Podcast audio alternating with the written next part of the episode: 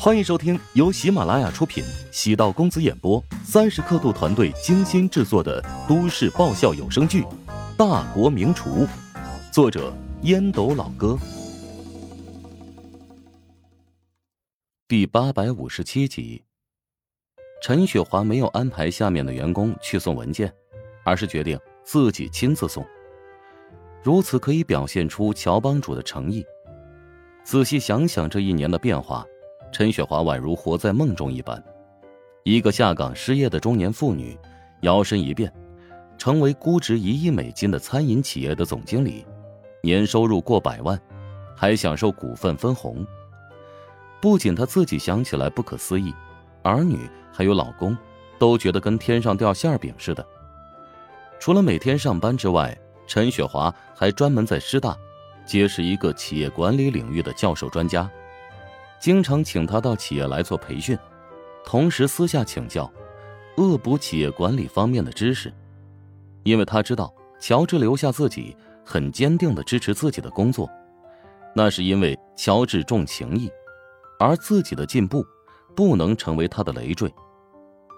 世界上战斗力最爆表的一类人，无疑是华夏大妈。除了活跃在广场舞活动之外。他们可以办成很多其他人群无法办到的事情。乔治很少会管企业文化，但在陈雪华的管理下，服务员被投诉的情况极为少见。因为陈雪华训练过的这批人，他们拥有与客户超强的沟通能力。不知不觉，陈雪华已经成为乔治不可或缺的左膀右臂。在陈雪华心中。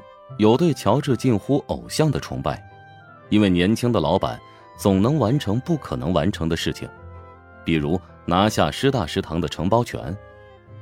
陈雪华一度以为异想天开，但乔治不仅办成了，而且数月之间实现了盈利。此次拿下燕京影视学院的食堂也是惊人之举。从他与罗九川的沟通中得知。乔治好像身后有一个通天手腕的大人物相助。无论如何，陈雪华感觉兴奋，因为乔帮主食堂已经成为大家共同努力建设的对象，管理模块人性化，企业氛围极佳，有显著的上升通道。关键是收入远超其他同行。任何人出来工作，别提梦想，更别提奉献，收入必须放在首位。竞争对手翠燕食堂的人员工资虽然也不错，但他们基层员工的收入却很低，而乔帮主食堂不一样，基层的服务员工资竞争力是最高的，大家能齐心协力，劲儿往一处使。陈雪华现在最头疼的是，每天都有很多亲朋托各种关系找到自己，希望把人往乔帮主送。陈雪华至始至终保持理性，没有答应那些走后门的人。尽管看上去不近人情，但他必须以身作则。无论是任何组织，一旦腐败开了个头，就宛如病毒般复制，迅速滋生腐化机体。除了陈雪华之外，家人也在他的洗脑之下，变成了乔治的铁杆粉丝。连自己那小孙子，以前梦想成为警察。现在却是要成为一名享誉国际的厨神。尽管在外界眼中，厨师依然还是一个不太紧俏的行当，但在陈姐一家人的心中，厨师是一个充满神圣感的职业。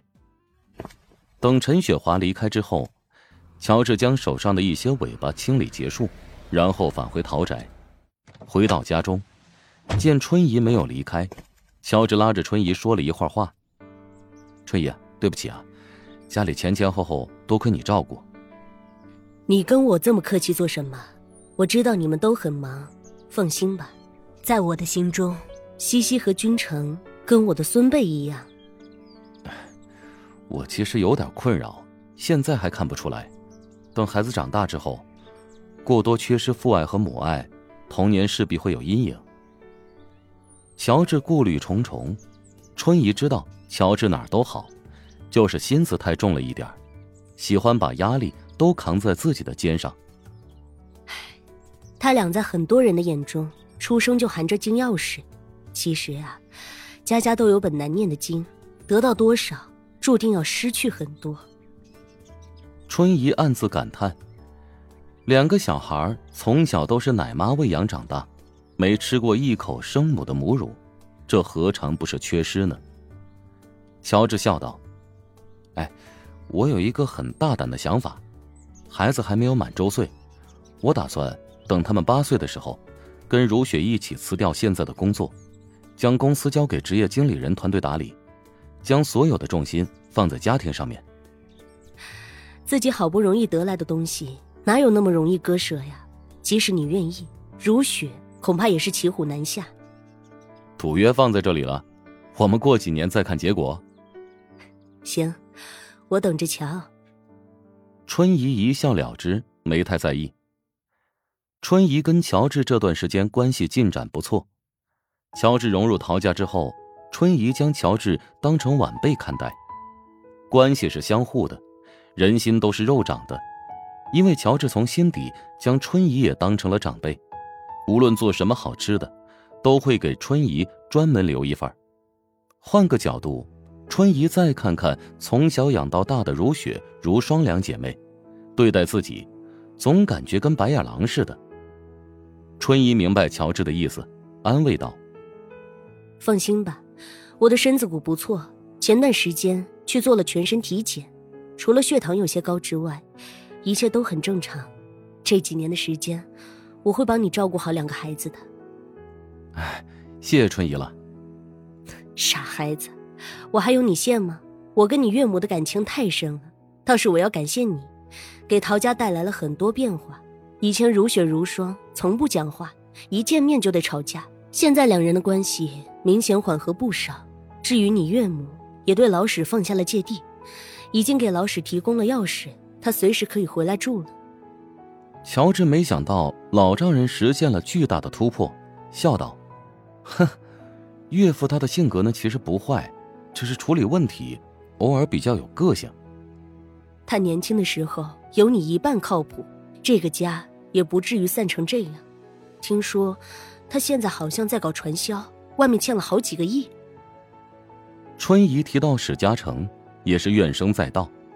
乔治差点被口水呛着。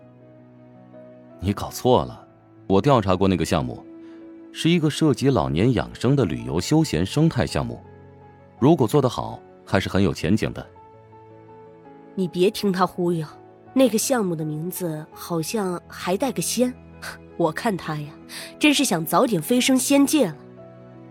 呃，这是咒老丈人赶紧翘辫子吗？乔治的老丈人在家里的地位很低，从春姨对他的嫌弃就能窥之一二。没办法，谁让老丈人至今还在成功的路上呢？乔治希望老丈人证明自己的实力，真的能够做出一番成绩。不过。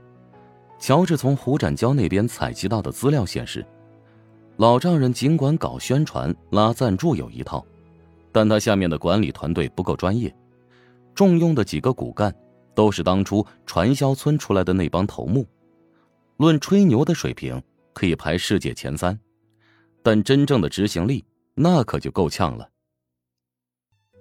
本集播讲完毕，感谢您的收听。如果喜欢本书，请订阅并关注主播。喜马拉雅铁三角将为你带来更多精彩内容。